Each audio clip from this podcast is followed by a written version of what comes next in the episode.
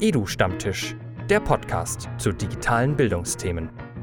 Mein Name ist Markus Fenske. Mein Name ist Johannes Garpentin. Und ich bin Florian Suchatzi. So heißen sie, die drei Mitglieder des Edu-Stammtischs. Heute sprechen sie über Virtual Reality und die Auswirkungen aufs Lernen und die Schule. Wie viel ist dran am Hype? Alles nur eine nette Spielerei für Nerds oder doch eine grenzensprengende Revolution fürs Klassenzimmer? Ihr solltet dranbleiben, wenn ihr die Visionen und Pläne unserer Stammtischmitglieder kennenlernen wollt und wenn ihr wissen wollt, welche VR-Anwendung sie besonders fasziniert hat. So, wir haben uns hier zur nächsten Ausgabe des Edu-Stammtisches zusammengefunden. Ich, äh, Benjamin Heinz, äh, habe mich bereit erklärt, die Moderation zu übernehmen und äh, wird hier meine Kollegen ein bisschen befragen. Worum geht es hier eigentlich überhaupt? Das haben wir noch gar nicht gesagt. Ähm, es soll heute darum gehen, um das Thema virtuell, virtuelle Realität in der Schule, Virtual Reality.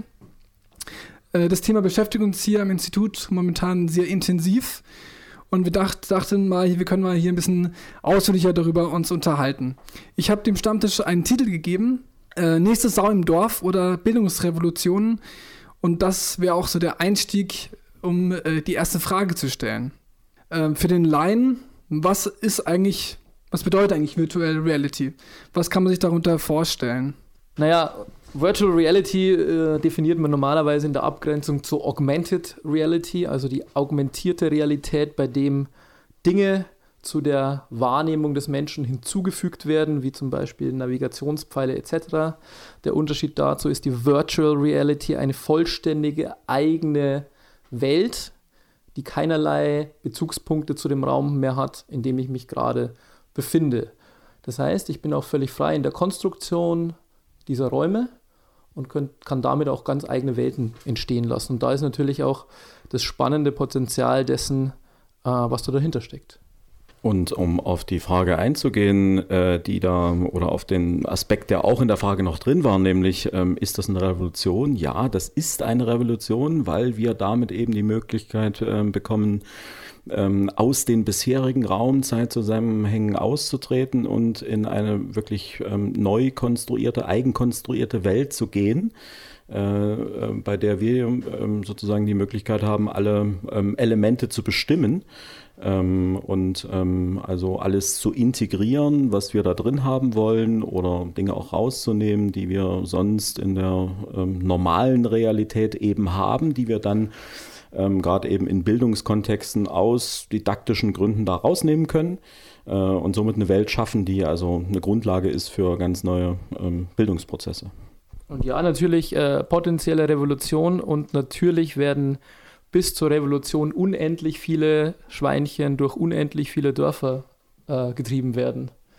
Weil das ist mit jeder technischen Neuerung, die sehr viel Potenzial hat, werden einfach erstmal Säue durch Dörfer getrieben.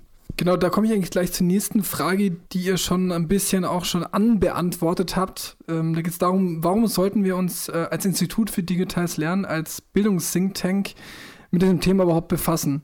Ähm, welche Auswirkungen kann diese Technologie auf Schule haben? Da würde ich jetzt gerne ein bisschen weiter ausholen, weil das meine Antwort dann sehr schön illustrieren wird. Ähm, ganz am Ende. Äh, nee, es ist ja so, es gibt dieses ganz bekannte Milgram-Experiment aus den 60er Jahren. Mm, damals hat man sich ein bisschen dafür interessiert, wie konnten eigentlich diese Verbrechen im Dritten Reich passieren. Und hat eben dieses Experiment gemacht. Das kennen die meisten wahrscheinlich. Ich skizziere es jetzt mal nur ganz kurz. Probanden äh, werden in einen Versuchsraum geführt und sollen Leuten für falsche Antworten Elektroschocks geben. Das sind nur Schauspieler, die Leute, die diese Schocks bekommen, aber die Probanden werden dazu angehalten, das also auch zu tun und immer höher zu gehen in der, in der Voltzahl und denen also immer mehr Schmerzen zuzufügen. Und diese Schauspieler spielen das absolut realistisch. Äh, und erstaunlich ist eben am Ende, wie viele Leute doch sehr weit gehen. Jetzt kommt was ganz Interessantes. Ein amerikanischer Wissenschaftler hat vor ein paar Jahren dieses Experiment in VR nachgebaut. Und er hat den Leuten ganz klar gesagt, das, was ihr da schockt, ist ein Computer. Und das Ergebnis war, dass die Leute also äh, extrem resist also extrem große äh, Abneigung dazu hatten, diesen Computer zu schocken. Und wenn man jetzt diese beiden Ergebnisse erstmal hört, würde man ja denken, ist ja absolut absurd.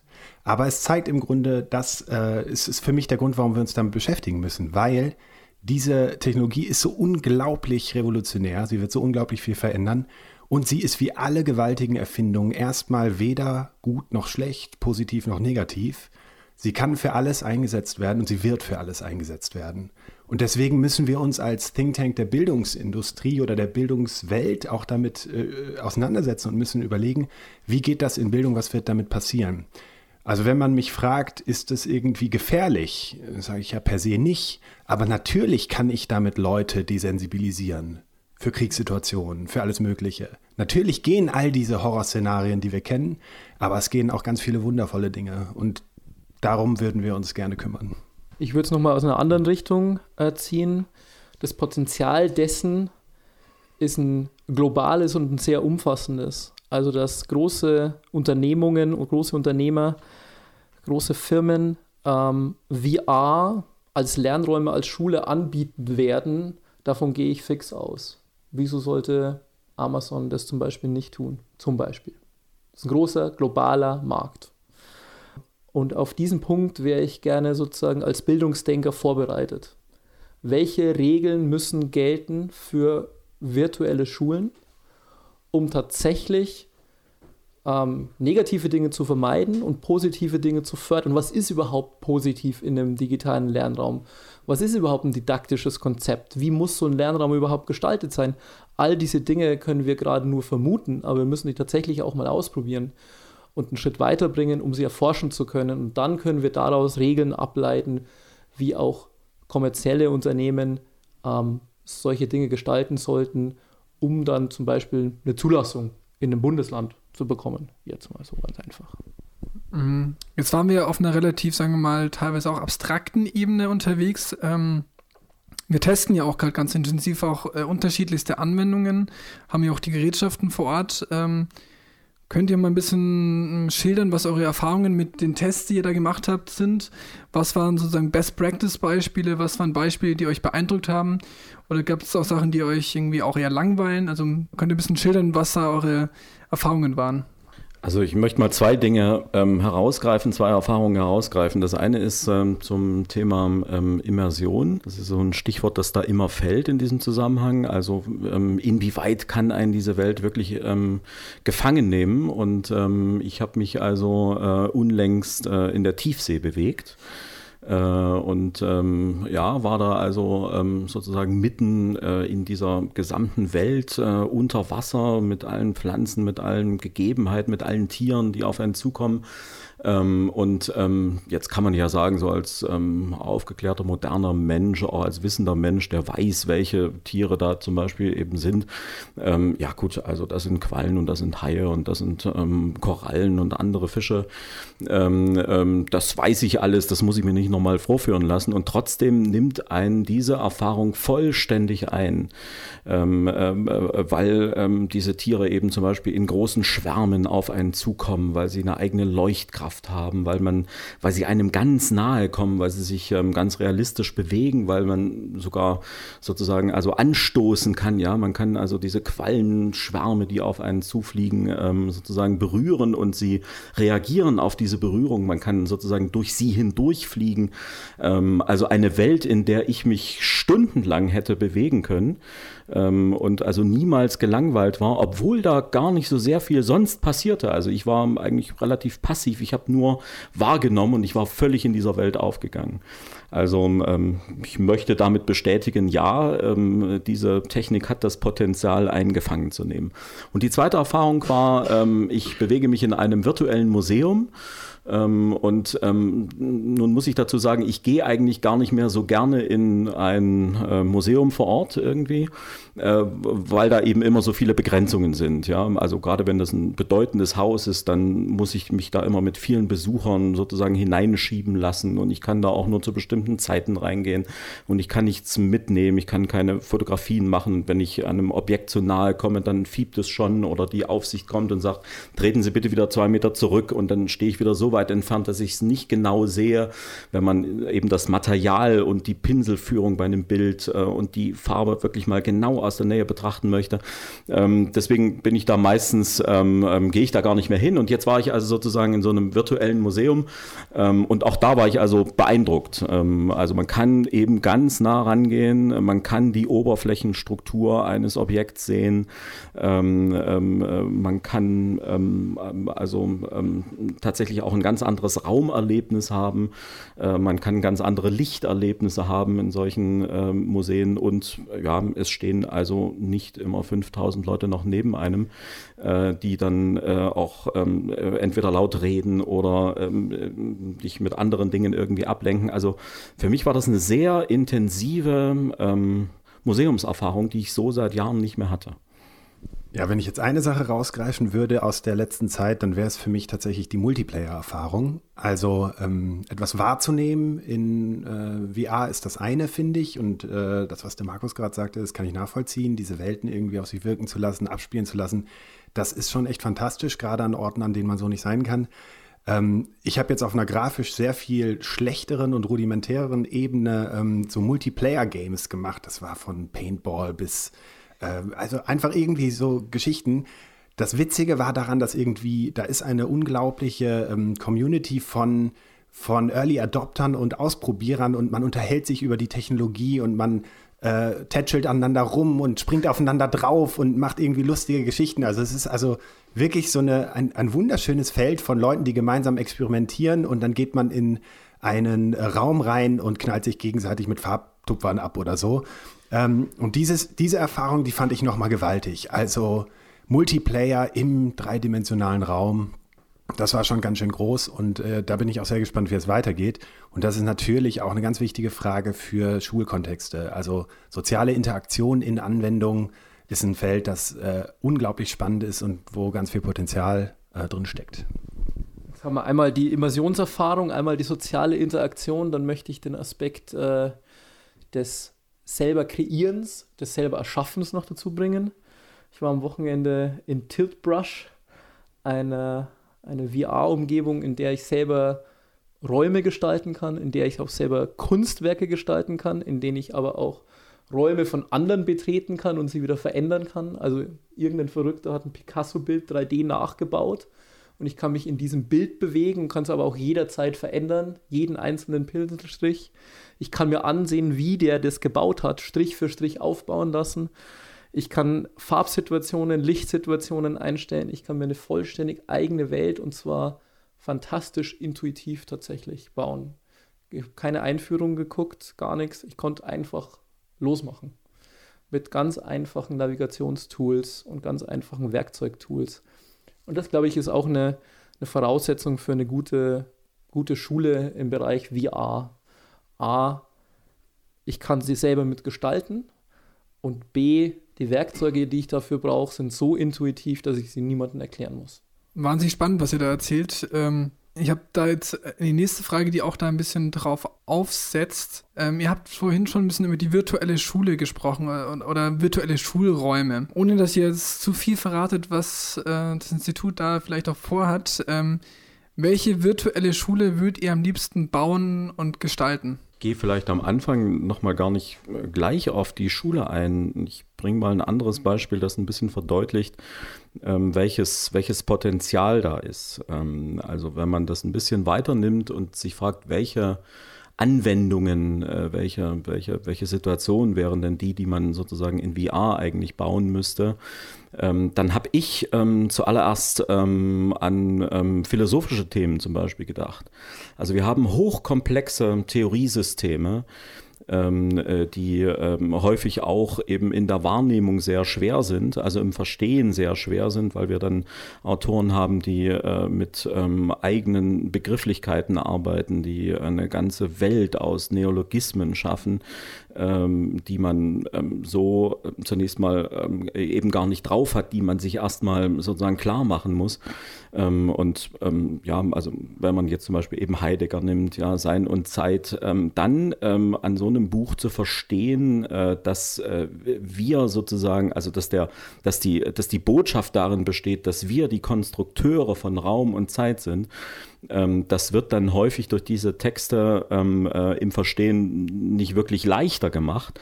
Ähm, und ich kann mir also sehr gut vorstellen, dass wir, dass wir, dass wir solche Welten bauen, wo wir ähm, also mit ähm, ja, ähm, allen modernen, auch medialen Inszenierungen sozusagen verdeutlichen, ähm, was ist eigentlich der Kern dieses Denksystems, ähm, dass wir uns bisher über diesen, ähm, wenn man so will, eindimensionalen Weg, ich muss es mit Text rezipieren und ich muss diesen Text wiederum in meinem Kopf in Bilder verwandeln und diese Bilder müssen dann sozusagen auch noch sehr komplex sein, weil sie das wiedergeben sollen, was ähm, der Autor mir eigentlich ähm, da sagen äh, will. Also ich kann mir sehr gut vorstellen, dass wir in diesem, in diesem Bereich ähm, Welten bauen und damit ähm, auch für viel mehr Leute als vielleicht bisher philosophisches Denken erschließen können können. Ähm, und das ist so ein bisschen so das, was ich auch im Hinterkopf habe, wenn ich an ähm, die vielen Themen, die vielen Fächer, die vielen schwierigen ähm, Zusammenhänge denke, die wir so im, äh, äh in der Schule so abhandeln. Ja, 27 Fächer ähm, die je älter die Leute werden, äh, immer wissenschaftlicher werden. Ähm, und ähm, äh, da steckt für mein ähm, Verständnis ein Riesenpotenzial drin, solche Welten zu schaffen, in denen ich mich dann auch bewegen kann und bei denen ich das erste Mal wahrscheinlich so richtig verstehe, was hat denn Sokrates gemeint, was wollte denn Aristoteles an dieser Stelle, was wollten Naturwissenschaftler mit den Systemen, die sie uns gegeben haben. Philosophie ist super, ja, ganz toll. Ich würde es nochmal äh, ein Stück äh, äh, grundsätzlicher sagen. Ich glaube, wir sammeln seit vielen Jahrzehnten aus allen Forschungszweigen, die man sich so vorstellen kann, äh, Erkenntnisse darüber, wie Schule eigentlich funktionieren sollte. Mal ein paar Beispiele. Irgendwie die Didaktik weiß eigentlich, wie es gehen sollte und die Architekturpsychologie weiß eigentlich, wie eine Schule aussehen soll und die Instruktionspsychologie weiß, wie wir lernen. Und ganz viel davon wissen wir. Jetzt wissen wir aber auch, dass wir es im Normalfall nicht umsetzen können. Das heißt, wir machen immer mehr empirische Forschung, immer kleinteiligere empirische Forschung, die uns aber auch nicht weiterbringt. Ich würde gerne mal die Erkenntnisse der letzten 30 Jahre dieser Forschungsfelder nehmen und daraus eine neue Schule bauen. Zumindest mal einen Prototypen zum Ausprobieren. Und dann mal gucken, was da passiert. Wir sind jetzt befreit von ganz vielen Zwängen, die wir vorher hatten. Ich fange mal an von der DIN-Norm im Bau eines Schulgebäudes bis hin zu, ich muss Stundenpläne so organisieren, dass die Frau Meier sich nicht mit der Frau Müller äh, überschneidet, etc., etc., etc. Wenn wir all diese Beschränkungen jetzt einmal wegdenken und komplett neu von unten aufsetzen, könnten wir zum Beispiel ganz spannende Dinge auch in der Philosophie machen. Ja, um, den, äh, um da auch den, den Kreis zu schließen, äh, Benny, deine Frage äh, zu beantworten. Äh, du hast das so schön formuliert ohne zu viel zu verraten, äh, wie sieht denn die Schule aus, die ihr bauen wollt? Das können wir tatsächlich gerade nicht sagen, weil es würde zu viel, zu, zu viel verraten. äh, aber also das, das Geheimnis ist sicher nicht, dass wir diese Schule bauen wollen. Und das, äh, was der Flo dazu gesagt hat, ist gerade, ähm, das, das ist auch, glaube ich, genau der Kern dessen, was da, was da im Mittelpunkt steht. Viel mehr würde ich im Detail dazu gar nicht sagen, aber ich, ich würde gern, wenn du so ganz grundsätzlich fragst, was würden wir als Anwendung oder so gerne bauen, dann würde ich gerne da anschließen ähm, beim, beim äh, vorletzten äh, Beitrag von Flo. Wenn, ich würde gern, dass wir, dass wir Lerntools oder Architekturen schaffen, die so einfach sind, so klar, so selbstverständlich wie Atmen. Also letztendlich, dass man am Ende, dass man überhaupt nicht darüber nachdenkt, dass das so ist, wie es ist, weil es einfach so einleuchtet und weil es eben auf die Art und Weise, wie es dann beschaffen ist, tatsächlich Lernprozesse äh, beschleunigt und oder erst gar ermöglicht, Zusammenhänge ermöglicht, die vorher nicht gingen, Entgrenzungen aufhebt und so. Ähm, und wenn, wenn dabei so schlichte, einfache, selbstverständliche Dinge rauskämen, das äh, wäre, glaube ich, ganz großartig. Und dann sage ich auch noch was zur Schule. Nicht nur zur Philosophie. Nicht nur zur Philosophie. Ich bin jetzt hier in eine merkwürdige Ecke gekommen, ähm, in der ich mich aber auch gar nicht unwohl fühle. So ist es ja. Also so ist es ja nicht. Ähm, aber ähm, zwei Punkte wären mir noch wichtig. Ähm, es taucht ein Problem wieder auf, mit dem wir uns äh, bei den M-Books ja auch schon beschäftigt haben. Ähm, nämlich ähm, Präsentationswege, mediale Wege zu gestalten, die ähm, auch schwierige Themen ähm, eingängiger machen. Das ist das, was ähm, äh, der Johnny auch gerade eben angesprochen hat. Also, äh, dass wir uns in einer Welt bewegen können, die nicht so viele ähm, ja, Schwierigkeiten liefert im Verstehen, sondern äh, in der wir uns bewegen, so wie wir uns normalerweise äh, in der Wahrnehmung der Welt eben auch bewegen würden. Das ist, glaube ich, ein ganz wichtiger Punkt. Ähm, und äh, deswegen sagte ich auch eben, ähm, wir sind häufig darauf angewiesen, mediale Krücken zu bauen äh, über die wir irgendetwas vermitteln. Also gedruckter Text in, ähm, äh, in Büchern, so wie sie bisher eben ähm, äh, verkauft werden, ähm, da steckt häufig eben zu viel Information in einem schwierigen Text, als dass wir all diese Dinge, die damit äh, vermittelt werden sollen, wirklich wahrnehmen können. Äh, und äh, die VR ist so eine Möglichkeit, ähm, äh, solche Vermittlungen ähm, äh, zu vereinfachen. Und der zweite Aspekt ist, wir haben sehr viele ähm, gute ähm, didaktische Konzepte pädagogische Konzepte. Wir sollen Kompetenzorientierung machen und wir sollen Inklusion machen und wir sollen Individualisierung machen und wir sollen ähm, ähm, ähm, ähm, Diversity berücksichtigen, also unterschiedliche kulturelle Prägungen zum Beispiel. Wie soll das eigentlich in den bisherigen äh, Schulräumen und Unterrichtskonzepten funktionieren? Das ist eine der Grundfragen, die wir uns stellen. Äh, ich glaube, wir lügen uns da häufig in die Tasche. Wir können das mit den bisherigen Mitteln gar nicht machen.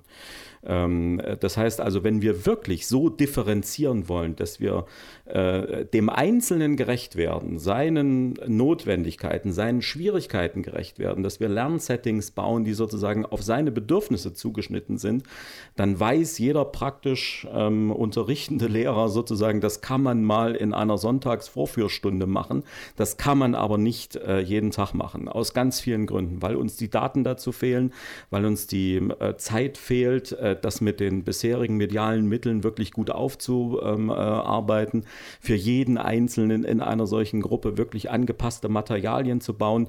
Das geht also nicht. Das heißt, wir sind auf diese technischen Unterstützungen angewiesen, äh, um äh, diese Konzepte wirklich durchsetzen zu können, wirklich ähm, also äh, zu einem lebendigen Bestandteil unseres Unterrichtens machen zu können. Und deswegen äh, glauben wir eben, dass wir diesen Weg äh, so gehen müssen mit der virtuellen Schule. ja, es ist, ähm, glaube ich, eine extrem spannende Zeit, ähm, auch für uns. Und ähm, genau, wir müssen, auch gar nicht so viel verraten. Ich glaube, wir haben schon ein bisschen ein paar Appetizer hier liegen gelassen. Ähm, auch ähm, so, wie wo der Weg hingehen könnte. Äh, ich würde mal zwischendurch mal einen kleinen, sagen wir mal, einen Downer irgendwie mal bringen, um ein bisschen den Realismus da reinzubringen. Ähm, wir diskutieren ja teilweise jetzt auch in der gesellschaftlichen Diskussion immer noch darüber, ähm, müssen wir das Smartphone in der Schule abschaffen? Ähm, Gibt es überhaupt WLAN an der Schule? Ähm, alles solche Fragen, die wirklich, sagen wir mal, eigentlich ähm, zehn Schritte vor dieser virtuellen Realität sind. Ähm, was denkt ihr, ähm, wann kommt das, was, also das, was ihr euch da erträumt oder was ihr gerade auch, woran wir konkret arbeiten, also wann kommt das und was muss bis dahin eigentlich passieren, wenn wir gerade wirklich noch über ähm, Basics sprechen? Als wir 2010 gesagt haben, wir bauen digitale Schulbücher im Browser, haben alle gesagt, das ist völlig sinnlos. Schulen können damit in keiner Weise auch nur im entferntesten damit umgehen. Aus technischen Gründen. Heute sind wir, die Zahlen gehen auseinander, aber sagen wir mal so, bei 25, 30 Prozent an potenziellen Nutzern. Das ist immer noch eine Minderheit, aber das sind gar nicht so wenige und die steigen jedes Jahr und zwar deutlich, auch mit den Investitionen, die es gibt. Ich glaube, dass unsere Aufgabe auch als Bildung Think Tank natürlich auch darin besteht, Dinge vorauszudenken. Und sicher wird es jetzt keine Massentechnologie in den nächsten zwei, drei Jahren werden, dass alle Leute in der Schule mit einer VR-Brille sitzen.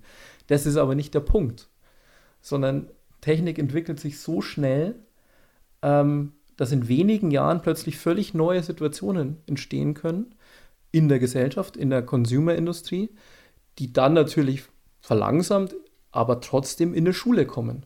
Und dann muss ich damit umgehen können. Da muss ich gut darauf vorbereitet sein. Da muss ich Konzepte haben, das didaktisch verstehen, da muss ich rechtlich verstehen, was da passiert, da muss ich technisch verstehen, was da passiert. Und das versuchen wir hier in diesem Schritt vorzubereiten für die nächsten Jahre. Also finde ich die Frage, ob man das morgen in der Schule nutzen kann, noch nicht so spannend. Natürlich müssen, muss man solche Dinge dann mit Testklassen testen, aber das muss kein, kein Massentest sozusagen in dem ersten Schritt sein, meiner Meinung nach. Also das ist genau ähm, sozusagen das, äh, was eben jetzt ansteht. Ich glaube, ähm, Zum einen ist es ja so, äh, äh, im Augenblick scheint ja wirklich auch der allerletzte in diesem Land begriffen zu haben, dass wir ähm, das WLAN an Schulen bringen müssen, also dass wir vernetzen müssen. Und es werden ja nun gerade auch äh, Milliarden bereitgestellt, um das zu tun. Und die Bundesländer machen sich ja auch auf den Weg. Also wenn man das verfolgt, dann sieht man ja, wie intensiv da gearbeitet wird. Und ähm, also wenn nichts dazwischen kommt, sage ich mal, ähm, äh, wird das in den nächsten Jahren auch erfolgen. Das ist äh, von, den, von den Ministerien bis zu den einzelnen Lehrern runter, glaube ich, jetzt inzwischen auch jedem klar, dass wir ähm, da was tun müssen. Insofern wird es ähm, in überschaubarer Zeit eine solche Infrastruktur geben. Jetzt mache ich aber nochmal äh, sozusagen eine Bemerkung aus der anderen Ecke. Also das ist ja so eine, das ist ja häufig eine Abwehrreaktion, ähm, ähm, dass man sagt, also ich habe, äh, da fehlt mir die Ausrüstung, äh, da ist die Ausstattung nicht da, da bin ich nicht darauf vorbereitet worden, da, äh, dafür bin ich nicht ausgebildet, sagen dann Lehrer, ich kann damit nicht umgehen und so weiter und so weiter. Jeder, der in diesem Spiel sozusagen mitmacht, hat dann seine, seine, seine spezifischen Ausreden, um äh, zu sagen, also er kann das irgendwie nicht machen. Ähm, und er würde gern in der alten Welt bleiben, weil die funktioniert. Und da würde ich eben äh, sozusagen ein sehr großes Fragezeichen auch mal machen. Ja, also wir reden über ähm, mangelndes Netz und dass es nur manche Räume an Schulen gibt, wo man also ein Netz hat. Aber wie ist es denn sonst? Äh, ich meine, wie oft geht man in die Schule und möchte eine Folie auf den Overhead-Projektor legen und die Lampe ist kaputt? Äh, wie oft äh, holt man den Medienwagen in seinen Raum, um festzustellen, dass der Fernseher nicht läuft oder der ähm, Videoplayer, der da häufig noch ist, also nicht funktioniert? Ähm, äh, äh, äh, wie oft haben wir Schwierigkeiten, überhaupt das Licht an und auszumachen und so weiter? Also ähm, wir reden häufig ja sozusagen da auch so, als würde die analoge Schule perfekt funktionieren und das tut sie eben nicht. Insofern, ähm, also man muss da ein bisschen ähm, vorsichtiger mit diesem, ähm, äh, mit diesem Thema umgehen. Ähm, und ich glaube eben auch, wenn wir heute nicht anfangen, ähm, äh, Dinge vorzudenken, dann werden wir äh, in wenigen Jahren wahrscheinlich die Getriebenen sein. Es kommt ja nicht darauf an, heute ähm, sozusagen irgendwie festzulegen, in drei Jahren müssen alle Schulen irgendwas mit VR machen. Äh, aber wir müssen anfangen, uns damit ähm, äh, zu beschäftigen, weil Digitalisierung ist Bewegung. Ich treffe jetzt sehr viele Leute, und das geht uns, glaube ich, allen so, die dann irgendwie sagen, ja gut, also wenn wir jetzt folgenden nächsten Schritt gehen, wenn wir jetzt alle M-Books haben zum Beispiel, äh, dann haben wir aber digitalisiert. Äh, und ich glaube, das ist, äh, das ist ein Fehler. Äh, das M-Book und andere Angebote dieser Art sind ein Einstieg in diese Welt. Ähm, und das, was eigentlich an der Schule unsere Aufgabe eben ist, das ist, dass wir anfangen, ähm, ähm, dieses, dieses Unterrichten zu verändern. Äh, weg von diesen ganzen Konventionen äh, des Vermittelns und des Lehrers, der immer das Herrschaftswissen hat ähm, und äh, der sozusagen also ähm, seine Leute belehren soll. Ähm, wir haben jetzt die Chance, diese alten Erkenntnisse, ich sage mal die alten Erkenntnisse, weil das schon in den 60er und 70er Jahren ja häufig geschrieben wurde, wenn es also um die Demokratisierung der Schule ging, um die moderne Schule ging, dann sind diese Dinge ja im Grunde seit Jahrzehnten alle da. Wir haben jetzt die Chance mit dieser Technik, Technik, das auch umzusetzen und wir sollten diese Chance nutzen. Es geht also nicht nur darum, dass ich irgendwie so ein kleines Teil irgendwie in einen Fachunterricht einführe, um mal, keine Ahnung, irgendwas in 3D zu zeigen oder irgendwie so eine Einzelinszenierung irgendwie zu machen, sondern wir sollten diese technische Revolution nutzen, um unser Denken über ähm, Unterricht zu verändern. Ja, es ist äh, Stammtisch, heißt das ja hier so schön. Und ähm, wir haben jetzt hier Donnerstagabend und es ist schon relativ spät. Das heißt, wir wollen auch irgendwann tatsächlich äh, Bier trinken ja, ja, und nicht nur äh, genau und nicht nur und nicht nur Fake-Stammtisch machen. Deswegen will ich ähm, sozusagen mal die Schlussrunde einläuten und eine letzte Frage stellen. Mhm, wenn sich jetzt ein Lehrer angesprochen fühlt äh, und sagt, er hat richtig Bock auf irgendwas, also möchte sich mit dem Thema beschäftigen er möchte es im Unterricht ähm, vielleicht ein bisschen einbinden. Was würdet ihr sozusagen jeder Einzelne dem sozusagen als Inspiration, auch als Praxis mit dem Lehrer mit auf den Weg geben, ähm, damit er jetzt damit äh, entweder inhaltlich, äh, technisch oder auf eine andere, Weise, andere Art und Weise sozusagen damit starten kann oder da mitmachen kann? Also zunächst mal würde ich sagen, äh, äh, keine Angst haben auch vor diesem Schritt. Man sollte überhaupt vor keinem dieser Schritte, die vor uns sind, Angst haben. Ähm, die schlechteste Haltung ist immer diese ähm, Haltung der Abwehr, hinten drin zu stehen und vor allen Entwicklungen irgendwie Angst zu haben. Äh, wir sind alle keine ähm, ähm sozusagen geborenen Informatiker. Wir sind alle nicht die Erfinder von VR. Wir sind alle nicht die Erfinder des Internets. Äh, wir, sind alle nicht die Erfinder des iPhones. Ja, also das ist, ähm, das heißt, wir sind alle die Erfinder des M-Books. Ja. Aber gut, wir sind an dieser Stelle die Erfinder des M-Books. Ja, aber ähm, gut, aber gearbeitet mit Techniken sozusagen, die, ähm, ähm, die auch jeder verwenden kann. Und das, glaube ich, ist genau das Geheimnis. Ähm, äh, der Schritt, sich äh, zu trauen, sowas auszuprobieren, der ist gar nicht so groß. Ähm, und ähm, wir haben jetzt auch viele Lehrer in der letzten Zeit getroffen, die machen mit ganz einfachen Mitteln, ähm, ähm, ähm machen die da schon sehr interessante Dinge. Also im AR-Bereich zum Beispiel. Also die lassen dann die Leute die Handys äh, rausnehmen und ähm, machen so ganz wunderbare Projekte, die sind gar nicht technisch gar nicht so aufwendig und äh, die kann man mit ein bisschen Vorbereitung im Unterricht also jederzeit einführen und das sind so ja, Probiersteine, an denen man mal ähm, sich testen kann, was geht denn und was geht nicht. Ähm, also die schlechteste Haltung wäre sozusagen, es abzuwehren und wiederum zu warten, sozusagen, dass irgendjemand von oben kommt und es anordnet. Äh, vieles, was wir bei Digitalisierung in der Schule jetzt erleben und auch in den nächsten Jahren verstärkt erleben werden, das ist so eine Bewegung von unten. Ähm, und es müssen, es müssen auch die Leute, die ähm, sozusagen entweder als Lehrer oder als Schüler in diesem Schulraum irgendwie agieren, äh, die müssen mitmachen. Und das kann man nicht verordnen ähm, sondern da muss es ein Interesse geben. Äh, ja, befragt euch nach den, nach, den, nach den Dingen, die ihr immer schon mal machen wolltet, nach den Schwierigkeiten, die ihr auch habt an manchen Stellen und fragt danach, was ihr mit technischen Mitteln ähm, heute schon tun könnt. Das wäre so mein Rat. Ich habe dem eigentlich gar nicht, hinzu, gar nicht viel hinzuzufügen, denn du hast es jetzt in dem letzten Satz kurz gesagt, das wäre mein Hinweis gewesen. VR ist irgendwann ähm, die Möglichkeit, alles nachzubauen, was wir uns vorstellen können. Und ähm, ich glaube, man kann sich einfach jetzt schon fragen, was würde ich eigentlich gerne mal machen? Was würde ich gerne mal zeigen? Wo waren bisher Grenzen? Und dann einfach mal gucken, was, was gibt es da schon? Also es gibt jetzt auch mit, also man kann auch wirklich low-budget-mäßig tatsächlich punktuell ganz gut Sachen ausprobieren. Also ich sag nur mal hier irgendwie mit Cardboard und äh, WebVR, da gibt es schon Geschichten, die äh, total interessant sind, die man, wenn man die gut einbaut in seine, in seine äh, Einheit, in seine Stunde, dann kann man damit natürlich auch einen Wahnsinnseffekt erzielen. Ähm, zunächst mal, also technologisch, aber auch, ähm, auch wirklich irgendwie Fantasie anregen. Und das wäre so mein, mein Ding eigentlich zu sagen, äh, seid mutig, irgendwie äh, die Fantasie zu nutzen und zu träumen und zu denken ähm, und kreativ mit diesen Sachen umzugehen, damit sie ähm, in eurem Unterricht irgendwo ihren Raum haben. Und da haben wir tatsächlich schon gibt es seit Jahr, Jahrzehnten Leute, die mit den jeweils technischen Möglichkeiten ihrer Zeit immer irgendwie geschafft haben, was Besonderes zu bauen. Und das geht auch hier. Also das, äh, da würde ich auch den Kolleginnen und Kollegen einfach sagen, äh, seid kreativ und äh, mutig. Ich mache es in einem Satz, weil ich will jetzt wirklich ein Bier. Äh, aufhalten geht nicht, gestalten geht. Sollten wir also zusammen gestalten, statt versuchen aufzuhalten. Sehr schön. Ähm, ja, eigentlich war das schon das Schlusswort. Ähm, wir gehen jetzt äh, Richtung Barbecue und äh, gönnen uns ein Bier. Äh, ich bedanke mich bei meinen äh, hier mit. Genau, genau. Wir machen, wir machen jetzt Bier, das war das Schlusswort. Cheers.